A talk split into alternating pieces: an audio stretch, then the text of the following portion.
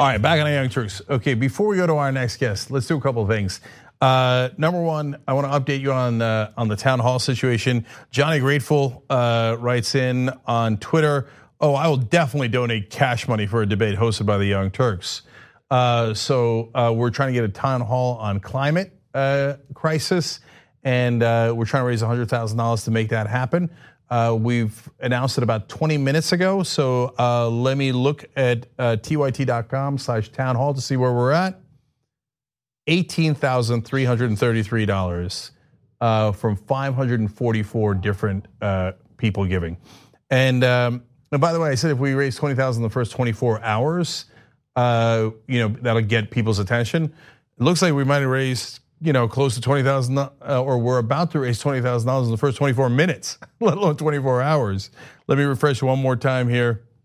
Okay, uh, so I will look, keep looking at this. It didn't change. Uh, I'll keep it in like the 10 seconds I was telling you that story. Anyway, I keep looking at it throughout uh, the rest of the show. Speaking of which, in the post game, J.R. Jackson is going to join me. Tomi Lahren has new uh, clothing line out where you could put guns into your uh, athletic um, leisure wear.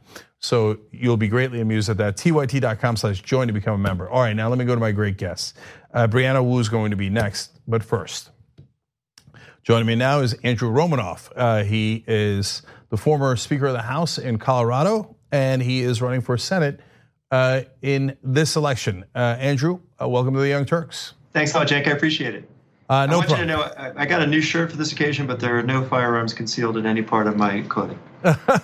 That's right. Uh, so, Andrew, um, you were uh, in great position here uh, as the race was unfolding. Cory Gardner, the Republican incumbent, is deeply unpopular, completely tied to Donald Trump. Uh, you're both, uh, you know, a politician that has roots in Colorado and has had great success there, and uh, and among certainly the most progressive candidates. So then here comes John Hickenlooper, uh, and he dropped out of the presidential race and now has joined this Senate run in your primary. Uh, a lot of people in the Democratic Party and and some in the media, I don't know why they have a dog in the fight, uh, have said that all of you should drop out uh, to give Hickenlooper the nomination. what's your response to that? Well, that's pretty laughable. I mean, that's not the way democracy works. I recognize that Washington has made its choice in this election, and that's nice. They don't actually get to vote here, they just act that way. We've gotten endorsements now from 300 elected officials across the state county commissioners, mayors, school board members, city council members, legislators, folks who actually want to help fight for a Green New Deal and Medicare for all and an economy that works for everyone. That's why I'm running. Uh, and while I respect John Hickenlooper and Cory Gardner for that matter, we have fundamental differences in this election, and that is what an election's for. So, look, the idea is Hickenlooper's. Uh was, of course, mayor of, of Denver and then was governor of Colorado a couple of times. So they say he could win in that state. Um, is that a little panicked and is that a little uh, outdated? Uh, so it, it, makes it seem like you could only win in Colorado if you run towards the Republicans. So I want to get your take on that. Yeah, look, uh, if you look at the most recent polling, it'll show you that a generic Democrat leads Cory Gardner by about 10 points. This is not a blue state or a red state, it is a profoundly purple place.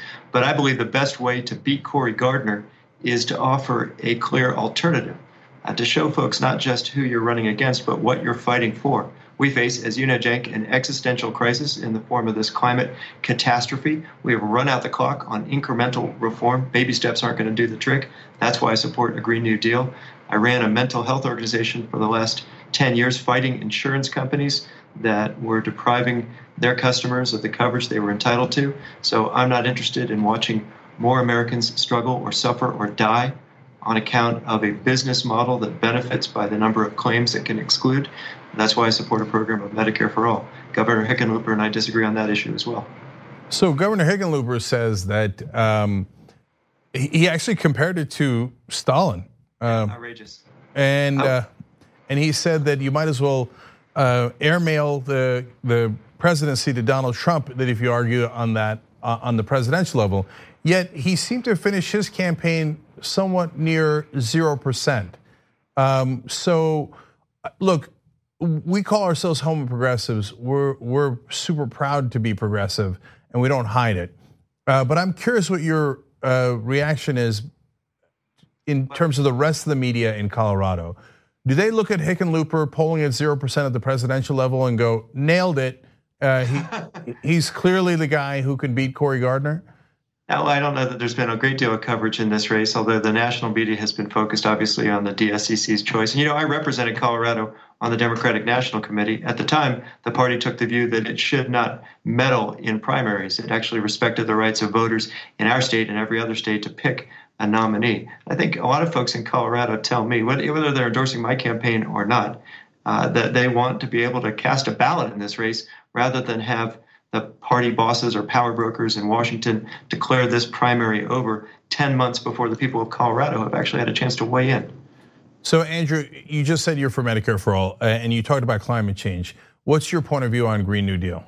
Yeah, I support it uh, because I think it is literally our last best chance to rescue the planet. If we do not end our reliance on fossil fuel and accelerate our transition to a clean energy economy, we will condemn our children and grandchildren to a world in which floods and storms and wildfires and droughts and heat waves like this one become even more frequent and more destructive, in a world in which millions of people are already being turned into climate refugees and hundreds of millions more will be forced to flee their homes. That's not the world I want for anyone. And we can do something about that. In fact, in Colorado, we're showing that you can grow the economy and protect the environment at the same time.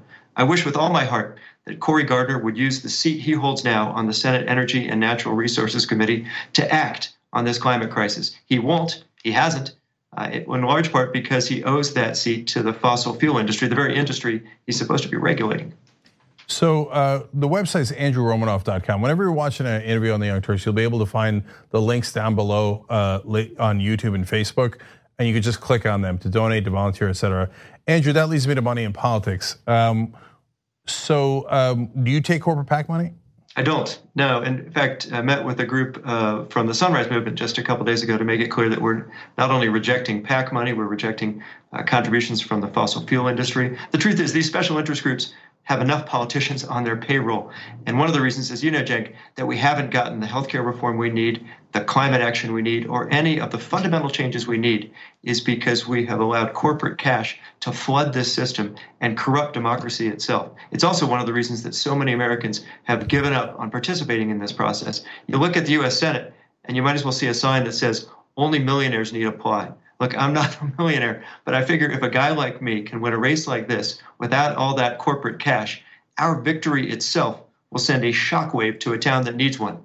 And when we win, another candidate will take the same approach. And when she wins, another candidate will follow suit. And eventually, we can build a critical mass of senators and representatives who owe their seats to their constituents, not to their corporate contributors. So, uh, would you be in favor of an amendment that ends private financing of election and makes public financing the law of the land? I would support an amendment that not only reverses the Supreme Court decision in Citizens United that defines corporations as people, but also the earlier decision in Buckley versus Valeo that defines money as speech. I think if we don't make those fundamental changes and adopt, as you're suggesting, a system of public financing, we'll continue to indulge a system that simply sells Senate seats and other public offices to the highest bidder. Uh, we've got the best government money can buy. It's just not a government that's working terribly well for the rest of us. Look, I think anyone in this race is going to beat uh, Cory Gardner with a stick. Uh, he's already ten. he, he's uh, he's already down ten points to the generic Democrat, as you mentioned. Uh, he's completely tied to Donald Trump. Uh, yes. And and Donald Trump is deeply unpopular in Colorado. Uh, so the the question is, what kind of senator does Colorado want, and can you win the primary? So, what's your strategy for overcoming the, in my opinion, and, and I think you'll see it play out, unfortunately, the giant uh, media advantage that John Hickenlooper will have in, in the media backing him as the more credible candidate? look, we're not going to have the most money in this race. We're just going to try to get the most people. So we are encouraging folks, as you did, to sign on at andrewromanoff.com to contribute, to volunteer. Come to Colorado. It's a beautiful place. Uh, we're building a grassroots army all across the state. It's a bit of a Rocky Mountain rebellion uh, because we're not interested in taking marching orders from the Democratic Senatorial Campaign Committee or anybody else in Washington. And I think if we do that, uh, if we continue to hold the house parties, the meet and greet events, we'll not only present a sharp contrast from Cory Gardner, who hasn't held a town hall meeting in two years, will also build the kind of coalition we need to win. And you're exactly right. Uh, while I support flipping the seat from red to blue, the most important thing we can do is flip the Senate from paralysis to progress. And the only way to do that is to make sure that we elect Democrats with the courage of our convictions who are willing to fight for the progressive priorities we share. Uh, that's why I'm running for this seat. So, Representative Romanoff, um, when you get into the Senate, um, if you do, um, you will have your so called colleagues apply a tremendous amount of pressure to you. They'll say, hey, listen, Andrew, all that talk of the corruption and uh, uh, getting the money from the fossil fuel industry, you got to cut that out. It's going to offend your colleagues because half of them take fossil fuel money, and you don't want to be impolite to them. So uh, uh, but uh, you joke, you laugh, but that is literally what will happen, and they will apply a tremendous amount of pressure. They'll say you're going to hurt the Democratic Party if you point out that we're also getting money from these industries. Yeah, so how will you respond to that? That's you're entirely right. I take the premise, and you're right. That's the way this country club in Washington works. I'm not interested in settling in or joining the Senate cloakroom. I'm not running for the U.S. Senate for the for the groupies or the glory. Somebody told me once there are two kinds of politicians in the world: those who want to be somebody and those who want to do something. I'm running for the US Senate because I want to get something done. I joined this race because I think you and I are literally running out of time to rescue our planet, repair our democracy, and restore the American dream. And I am not content to stand by while the country is torn apart, while the planet is literally on fire, uh, and while folks like Cory Gardner just whistle through the wreckage. I'll owe my seat to the people of Colorado, pretty clearly, not to the to the party bosses or the power brokers or the corporate PACs uh, in D.C. All right, Andrew Romanoff running for the United States Senate in the state of Colorado. Thank you for joining us on the Young Turks. We appreciate it. Thanks a lot, Jack. I appreciate it. All right, guys. Uh, let me check on tyt.com slash town hall because you guys got me excited. Okay. Uh, and well, I'll check after the break too. And I'll check like seven times in between. You ready for this? $23,736 uh, from 666 different donors. that didn't take long. Okay, what about a half an hour? Um, you guys are amazing. Let's keep it going. We got to get to 100,000. These things are really expensive. I didn't even give you the details later. Uh, but uh, all right, we'll be right back with Brianna Wu. That should be an amazing interview.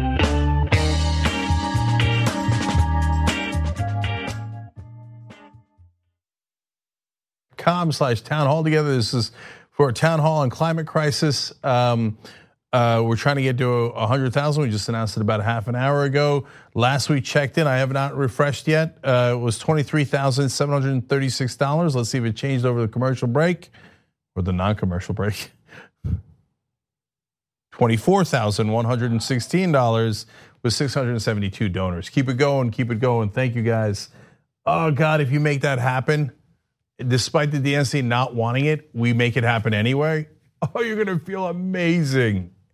So, um, anyway, lots more on that uh, as we have details. Let's get to our next guest. Joining me now is Brianna Wu. Uh, she's a candidate for uh, Congress in Massachusetts 8th District. She's running against the Democratic incumbent. I want to talk about uh, that incumbent in a little bit because he's got some issues. Um, Brianna, welcome to the Young Turks. Thank you for having me. This is uh, such a pleasure to be here. I want to tell you, you kept me sane during the Bush administration. I listened to you every single day on Air America. I've been with you all since the beginning. That's amazing. Thank you, Brianna. I really appreciate mm-hmm. it. You know, as I was uh, reading through your materials today, Brianna, uh, I was reminded, of course, a lot of what happened at Gamergate, uh, and and I, it had actually gelled for me. Um, a lot of things that are in the news today, including the New York Times saying, hey, turns out these right wingers are now targeting the New York Times, Washington Post, and CNN and trying to ruin our reputations and sometimes even going after our families. And, uh, and it made me think, yeah, welcome to the internet. Um, that's, that's been happening to us for a long, long time. And I, and I said, they've been trying to terrorize us. And then as I was reading uh, what happened to you again, I thought, you know what, you're, you're patient zero in in in a lot of ways in the right wing terror attacks that began online. So it's really true. Yeah, 8chan. Uh, a lot of people don't know this, but 8chan first kind of it's become a regular part of our mass uh, shootings here in this country. 8chan actually was essentially founded during Gamergate, going after me and other industry women. When uh, they made the Law and Order episode about my life, uh, they were actually reenacting threats that came from 8chan. So, you know, I've been fighting Steve Bannon, Milo Yiannopoulos, all of these right wing people for a very long time. I know how to beat them. Uh, and the way you beat Steve Bannon is you stand up to him, you speak with honesty and passion.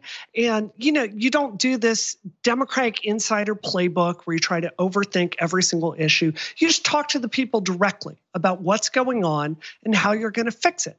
And I think that's how we can beat the alt right in our politics in this country. But, uh, you know, for the mainstream media that is apparently not accustomed to it yet, what did they do to you? Uh, and I want people to to know that because I'm sure a ton of people don't know. Sure. So Gamergate was essentially a reaction against women working in the tech industry and specifically the video game industry. Uh, today in 2020, women are 53% of gamers, uh, the game market. And there are some people that are very, very threatened by that. They find their identity in kind of um, it kind of being an all male space. So when the women that make your games start talking about how we are treated professionally, it makes some people very uncomfortable. Uh, so people that were speaking out about that saying, hey, you know what? Maybe this game company, they've never hired a woman in their entire history. Maybe they should think about doing that. Uh, for that, they started sending us rape threats, death threats. Uh, for me, just to tell you a, really harrowing story, uh, during Gamergate, my dog Crash died. Um, and Gamergate was actually doxing me at the vet, sending me death threats, sending me videos of men holding knives up to the camera, wearing skull masks, telling me how they're going to murder me, and photoshopping pictures of my dog on fire. Uh, to kind of make it even more traumatic, um, it's a it's a playbook where cruelty is really the point. But you know, it, as you mentioned, them sending the pictures of, of your dog on fire, it literally made me remember uh, the the crosses they would set on fire and put yeah. into people's lawns, yeah. uh, and and now they're doing it in a digital way, and yeah. And it's a form of terrorism uh, because if you're not as strong as you were, and and honestly as we are in our audiences, et cetera of course, any normal person would be incredibly freaked out by death threats, rape threats, etc. They would be terrorized by that. And like the Klan wore the hood uh, to protect their identity, now online we have people who have anonymity in some of these platforms, and that is their version of the of putting on a hood like the Klan did. And and so, just I guess last question on that is, do you think the media has explained this clearly enough? like the depth of, of how the right wing uses threats of, of terrorizing our lives uh, to try to quiet the left wing, or do you think that they've you know done the false equivalency and really done great disservice uh, to what's actually happening in, in politics these days? I think that the media enjoys the story of a woman in danger. It's something everybody loves for some perverse reason. Um, when I first stood up to Gamergate, yeah, I never felt brave. I saw it as just doing what I had to do. Uh, I knew that if I didn't stand up for the women I worked with in my field, I knew I wasn't going to be able to live with myself. You mentioned the Klan, Cenk. I grew up in Mississippi. Um, I saw the Klan marching through my town, my college campus. I went to school with people that are part of the Klan. I've I've seen this dark heart. Um, you know, for me, when I came out to my parents, uh, I found myself homeless uh, not long after that. So I've seen. I've seen some of the darkest parts of humanity growing up in the South. And what, looking back on Gamergate, I find so frustrating is it was um, it was a fun, entertaining story about a woman getting death threats that they just kind of enjoyed. And um, I wrote a piece for the Times that published just last week uh, about how I didn't feel like our industry really learned any lessons from it. And I think that's very frustrating. Yeah. So now let's talk about your race because uh, Stephen Lynch, the incumbent, plays into this a little bit. Uh, but first, why did you decide to get into politics?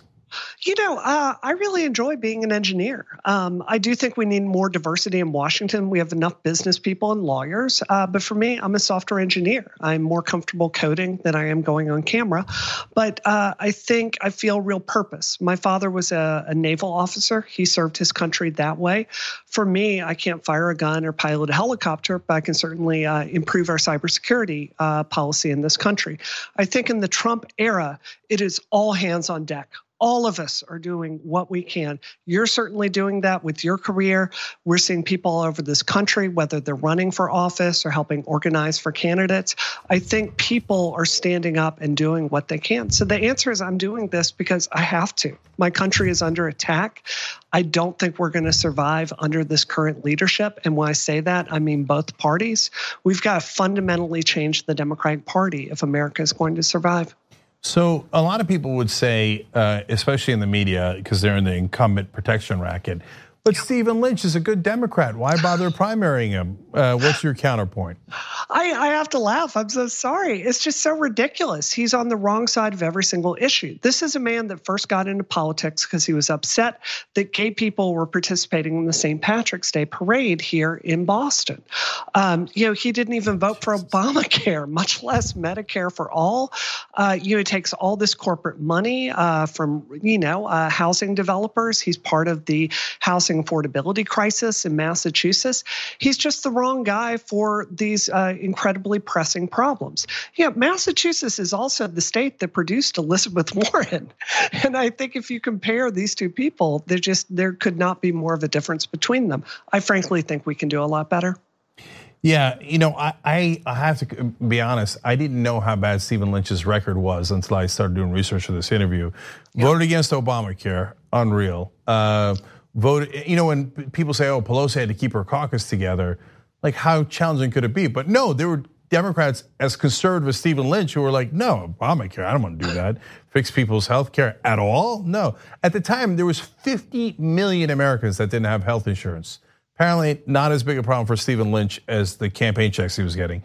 Of course, voted for the Iraq War. Um, and uh, how about climate change? Uh, what's his uh, stance there? I'm afraid he just ask. came out last week. He said it's a hundred year problem. Uh, Cenk, this is a hundred day problem. We've got to get to this right now. I was out canvassing just uh, last weekend. I'm looking at houses uh, in Quincy. They're going to be underwater in a few years. You know, he's just uh, for whatever reason he's congenitally unable to take these problems seriously. This is not the time for timid incrementalism. We need big big, bold ideas. And what I want to say is, you know, throughout my entire career, I've never taken the easy path. I've never backed down from a fight. You know, I am doing this because it's the right thing to do. We need Democrats to stand up and not just go along with our corporate pals. We've got to stand unapologetically for what the American people need. And the last thing I'm going to say on this I come from the tech industry, and I will fully admit to you that before I decided to run for office, I've spent a lot more of my life behind a computer screen. And going out into the real world and seeing schools in my district, talking to voters in my district, talking to people that have lost their health care, you really, really understand what the stakes are. I talk to people all the time. They're having to choose between their health and their house. And those are very serious stakes. And I just fundamentally cannot understand why Washington seems so unconcerned about this. Uh, it's just because all I hear on the ground are horror stories. Yeah. So, website briannawuforcongress.com. Uh, we'll always have the links that you can click on easily down below if you're watching later on YouTube or Facebook. Uh, but, you know, I want to end on one other thing. I'm amazed by how many conservative Democrats are all across the country, including places like Massachusetts, and how deeply conservative they are. It's it's this political deadwood rotting, and nobody's doing a damn thing about it except for people like you, Brianna, who are running for change. So, uh, what was his record on hate crimes prosecutions? Thank you for bringing this up. Um, you know, Cenk, I, I remember being in the closet in the early nils trying to come out. And um, I remember two events, reading about them while I was attending the University of Mississippi. One was the murder of Matthew Shepard, and the second was the murder of Gwen Araujo. And I will never forget this reading about Stephen Lynch while he was working, while he was uh, serving in the State House of Massachusetts. He actually tried to, in response to that, not enhance the hate crimes prosecution, but actually get rid of it. You know, LGBT. LGBT people were being murdered, and he hardened his heart to that. He wanted to make us less safe. That is an appalling position. It cannot stand. And this is this is really what I want your audience to hear. You know, in a lot of Democrats, they will go along with these bills, and when they have a majority, sure they'll pass something that's a half measure, but it's not personal to them. And I want to tell you, when I read about homeless LGBT youth, that's personal for me. I've been one of them um, we've got to take this very seriously. We need Democrats that have experienced poverty. We need Democrats who have struggled for health care and haven't been millionaires their whole lives. We need people that have faced the problems the American people are asking us to solve. Brianna Wu for Congress.com. Uh, Brianna, thank you for joining us on the Young Turks. It's an honor to be here. Thank you. Thank you. All right, guys. When we come back, uh, the last half hour of the Young Turks is just for members. We got to pay the bills. Uh, TYT.com slash join to become a member. JR and I are going to see a new ad for Tomi Lahren's uh, athletic gear. Uh, and it's built so that you can carry weapons and murder people in it. Uh, so, oh boy, that's going to be a doozy. So don't miss that. And let me do one last refresher on tyt.com slash town hall. 27,198 uh, dollars with 754 individual donors. You guys are amazing. Spread the word. We're going to do this town hall. Uh, you know what the funny thing is, guys? Dead serious. When we were talking about it earlier today, when we uh, were like, could we do it? But we didn't need a lot of money. I don't. We don't have anywhere near that money. I don't. Like, could we ask the audience? And we had no idea.